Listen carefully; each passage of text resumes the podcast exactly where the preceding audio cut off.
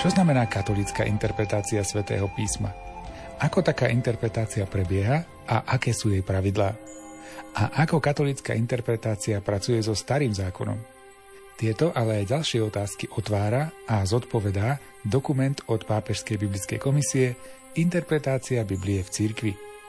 Milí priatelia, vítame vás pri počúvaní relácie Výber z pápežských encyklík, kde si práve z tohto dokumentu na pokračovanie čítame.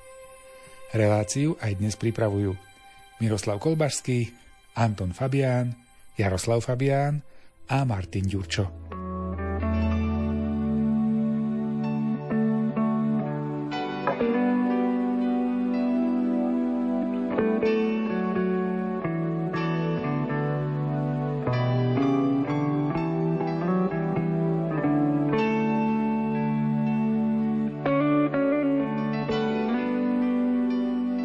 Sensus plenior, plný zmysel.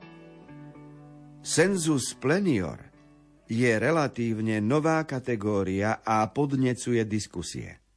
Možno ho definovať ako hlbší zmysel nejakého textu, ktorý je chcený Bohom, ale ľudský autor ho jasne nevyjadril.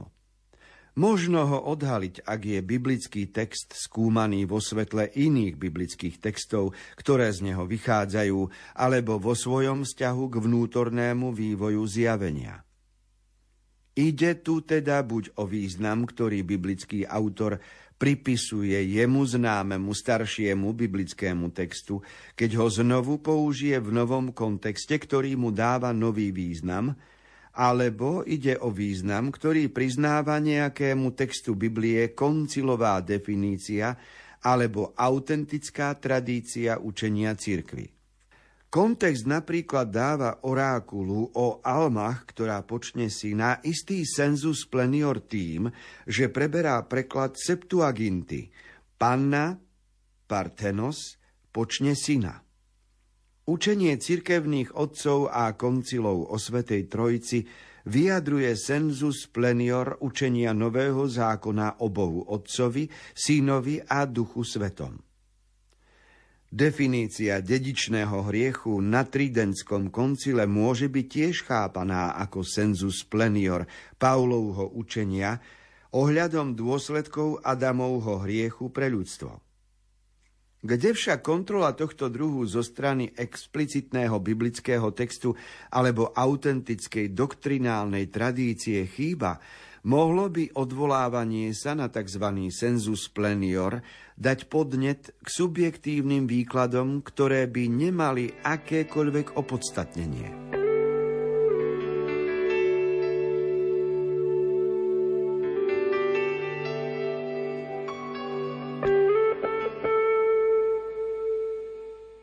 Ak máme biblický text a našli sme v ňom nejaký literárny význam, alebo historický zmysel, alebo duchovný zmysel, tak ešte sa dá hovoriť o zmysle plnom, to znamená sensus plenior, čo treba chápať ako skutočnosti, ktoré už boli prevzaté do určitých našich slávení a sviatkov.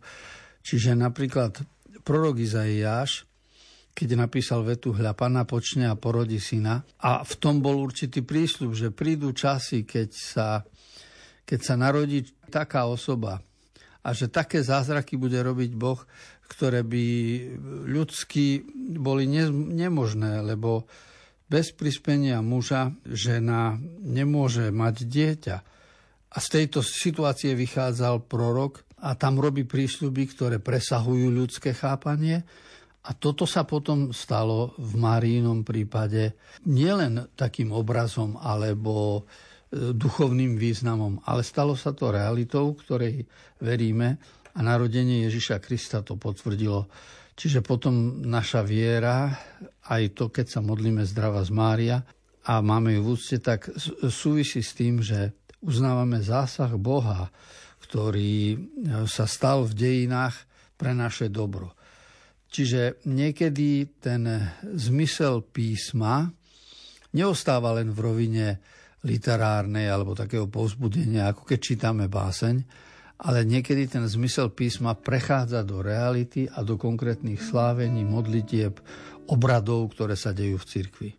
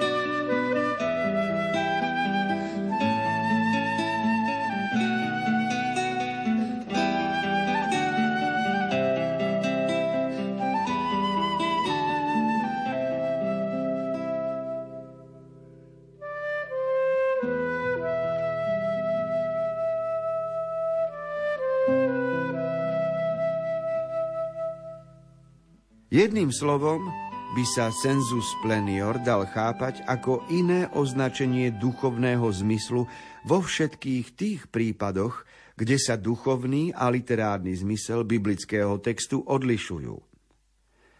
Spočíva v tom, že Duch Svetý, hlavný hýbateľ Biblie, môže ľudského autora pri výbere výrazov viesť tak, že tieto vyjadria nejakú pravdu, ktorej si autor nie je v celej jej hĺbke vedomý. Táto sa zjavuje zretelnejšie až postupom času, na jednej strane vďaka neskorším božím skutkom v dejinách, ktoré lepšie ukazujú ťažisko textu, na druhej strane aj vďaka prijatiu textov do kánonu svätého písma. Takýmto spôsobom sa vytvára nový kontext, ktorý prináša nové možnosti zmyslu, a to také, ktoré pôvodný kontext ponechal skryté.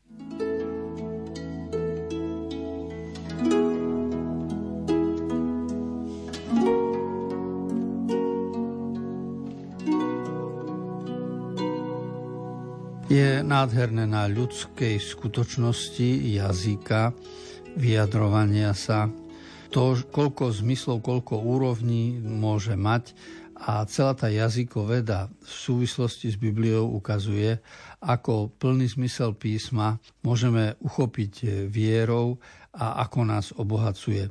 Poviem báseň. Roky plynú, strácame mnoho dní, míňame podrobných, náš život neplodný to, o čom som hovoril v, tejto, v týchto štyroch veršoch, každý vidí a chápe a uzná ako realitu pominuteľnosti. Spôsob vyjadrenia o rokoch je o niečom inom, ale to, čo cítime ako posolstvo nadčasové, je veľmi pravdivé. A tento prístup, keď si zachováme k písmu svetému, tak bude pre nás väčšine obohacujúci a, a inšpirujúci.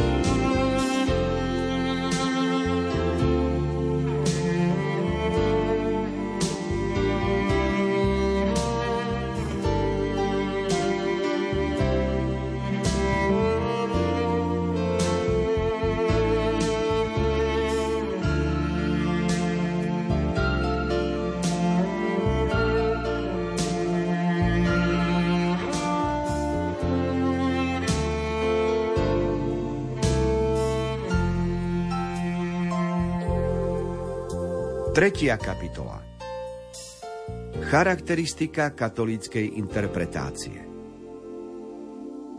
Katolícka exegéza sa neodlišuje osobitnou vedeckou metódou. Súhlasí s poznaním, že jedným z aspektov biblických textov je to, že sú dielom ľudských autorov, ktorí používali svoje vlastné vyjadrovacie možnosti a prostriedky, ktoré mali k dispozícii s ohľadom na svoj čas a prostredie.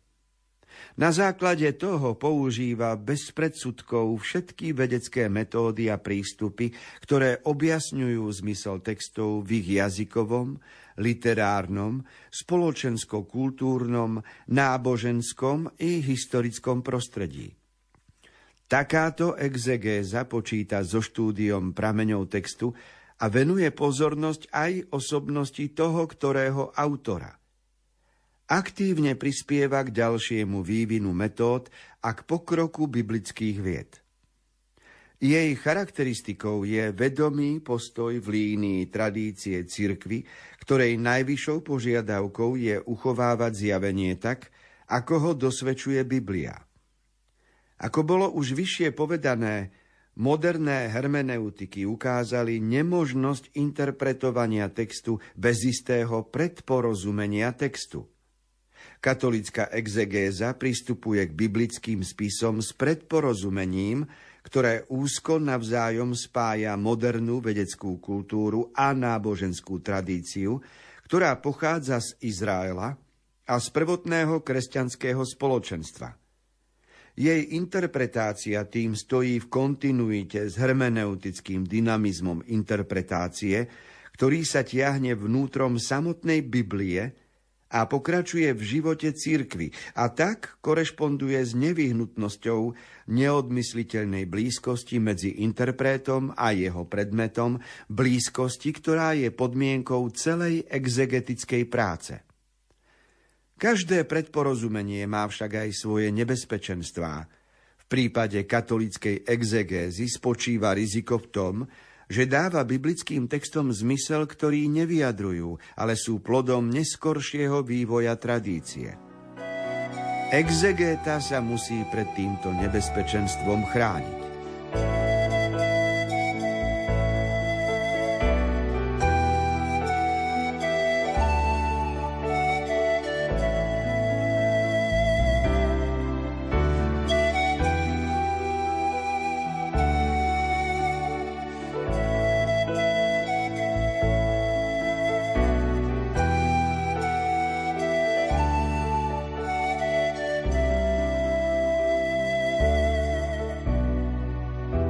Existuje veta, ktorú sme si pred chvíľou čítali, ktorú zopakujem znovu a ani pri druhom čítaní nebudeme o nič múdrejší.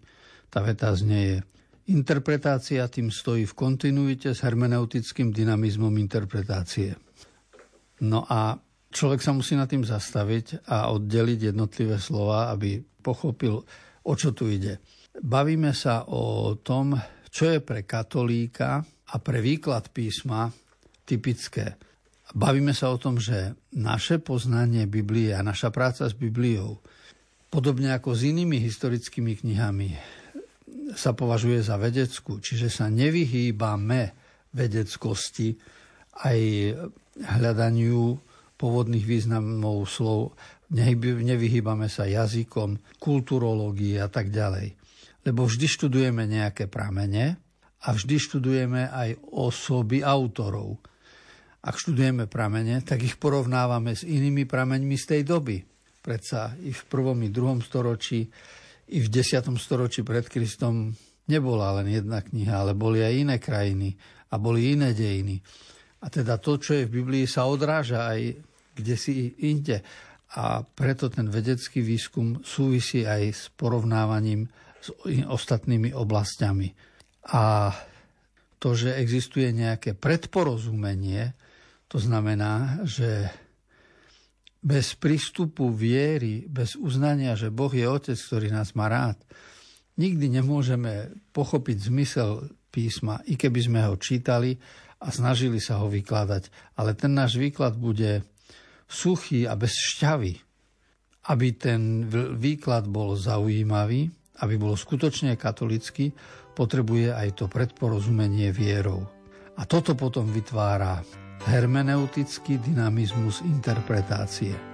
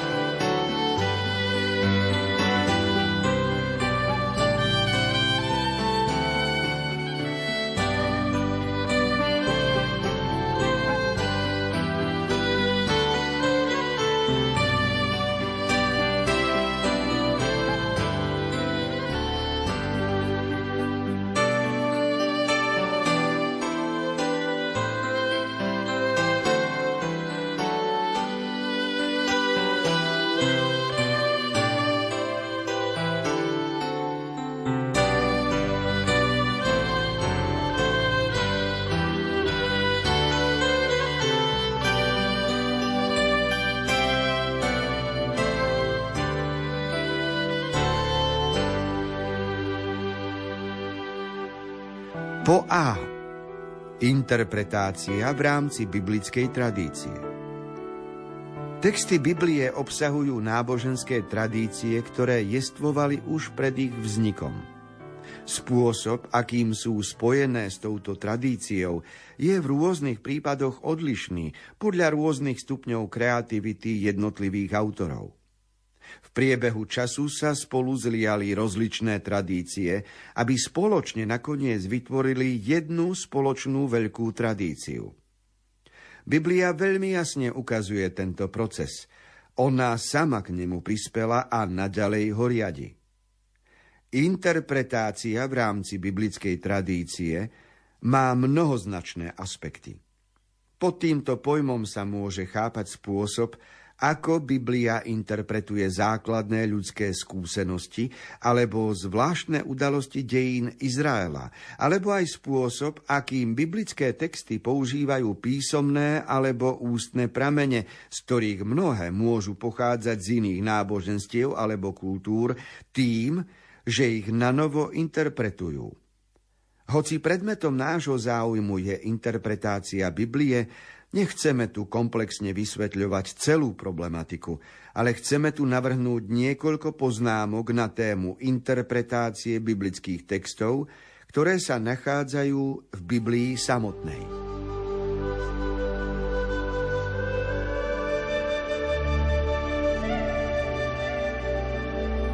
Každý, koho zaujíma výklad Biblie, príde postupne aj na to, že v Biblii sú také časti, ktoré už sú výkladom vykladaného.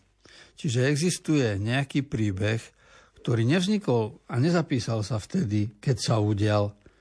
Napríklad máme príbeh o stavaní babylonskej veže. To, že ho máme v prvých kapitolách Biblie, to neznamená, že historicky to bolo dané v nejakom storočí, lebo takéto príbehy sa volajú proroctvo do minulosti. Nikto nevie, kedy sa to stalo, ale tá pícha, s ktorou sa správal človek, čo chcel postaviť e, budovu až do neba, tak to je predsa jasné, e, v čom je odkaz tohto príbehu. A do Biblie to bolo prevzaté a zapísané. A potom existujú z mnohých iných národov, z egyptských, indických, z azijských, príbehy, ktoré sa prenášali a dostali sa aj do Biblie a tým pádom už určitý výklad príbehu sa zapísal v Biblii. A my sa teraz snažíme o nový výklad, o aktualizáciu pre nás dnes. Čiže preto interpretácia je zložitá vec, lebo niečo už vykladané sa stáva znovu vykladaným. A na tejto ceste môže nastať aj veľa omylov. Ale Máme výhodu, že písmo svete je inšpirovaný Duchom Svetým a Duch Svetý je strážca múdrosti a aj strážca pravdivosti, aby sme zostali v línii, ktorá smeruje k spásonosnému dianiu, čiže k naplneniu cieľa človeka.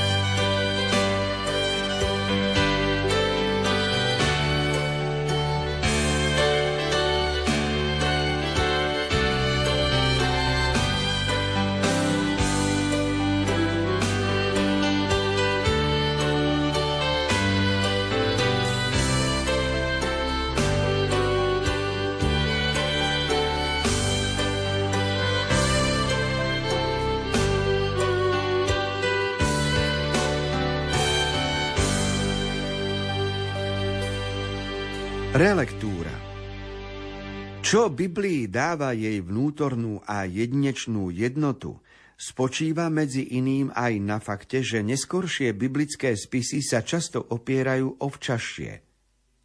Robia na ne narážky, predchádzajúce texty podrobujú relektúre z francúzštiny relecture, nové čítanie, a vyvíjajú tak nové aspekty ich zmyslu, teda sa často veľmi vzdialuje od pôvodného zmyslu, alebo sa na ne vzťahujú priamo, aby tak tento zmysel prehlbili alebo ukázali jeho naplnenie. Tak sa trvalý dar, dedictvo zeme, ako ho Boh prislúbil Abrahámovi a jeho potomstvu, premení na vstup do Božej svetine, na podiel na Božom pokoji, ktorý je vyhradený opravdivým veriacim a nakoniec na vstup do nebeskej svetine, na väčné dedictvo.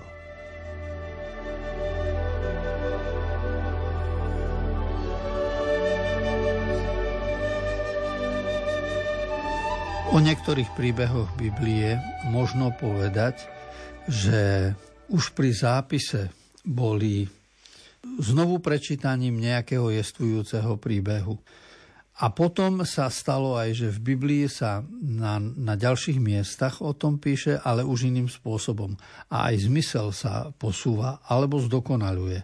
Čiže ak pri Abrahamovi, že do, bolo prisľúbené, že ľudí, ktorí budú veriť tak ako ty, Abraham, bude ako piesku na morskom brehu a že dostaneš do dedictva určitú zem, tak toto vidíme v neskorších knihách písma svätého aj v žalmoch, keď sa napríklad hovorí o tom, že človek modlitbou sa dostane do stavu Božieho pokoja.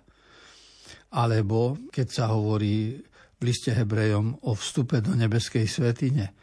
Vždy sa bavíme v iných výrazoch o jednej a základnej myšlienke. Človek hľadá pre svoj život šťastie, oporu, určitý úkryt, spočinutie, kde by sa cítil dobre.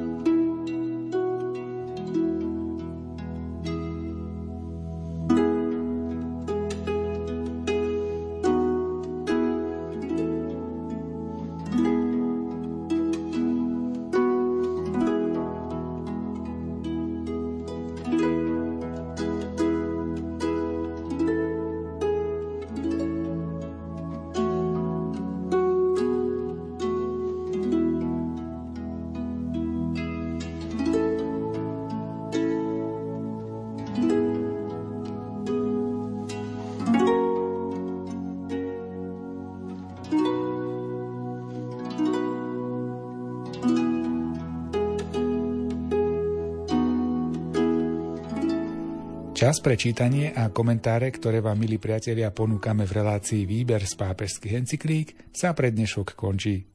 Dokumentu od Pápežskej biblickej komisie Interpretácia Biblie v cirkvi, z ktorého si na pokračovanie čítame, sa budeme venovať opäť o týždeň v obvyklom čase.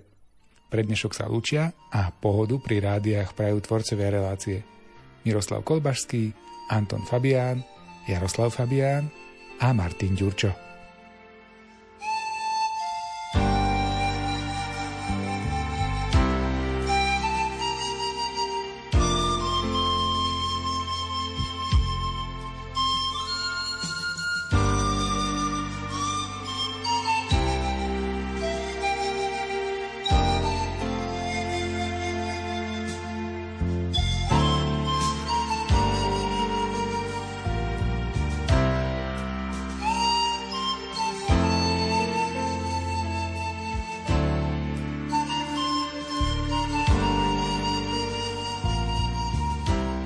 Milí poslucháči, v nasledujúcich minútach vám ponúkame priamy prenos slávnostnej svetej omše na záver jubilea 100 rokov od príchodu verbistov na Slovensko z Nitrianskej kalvárie.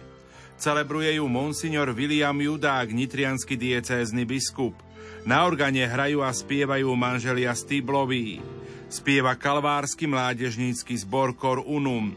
Pri Svetej Omši sa budú spievať piesne z jednotného katolického spevníka čísla 258, 278, 523 a 372. Technicky spolupracujú Peter Ondrejka a Richard Švarba. Želáme vám ničím nerušené počúvanie.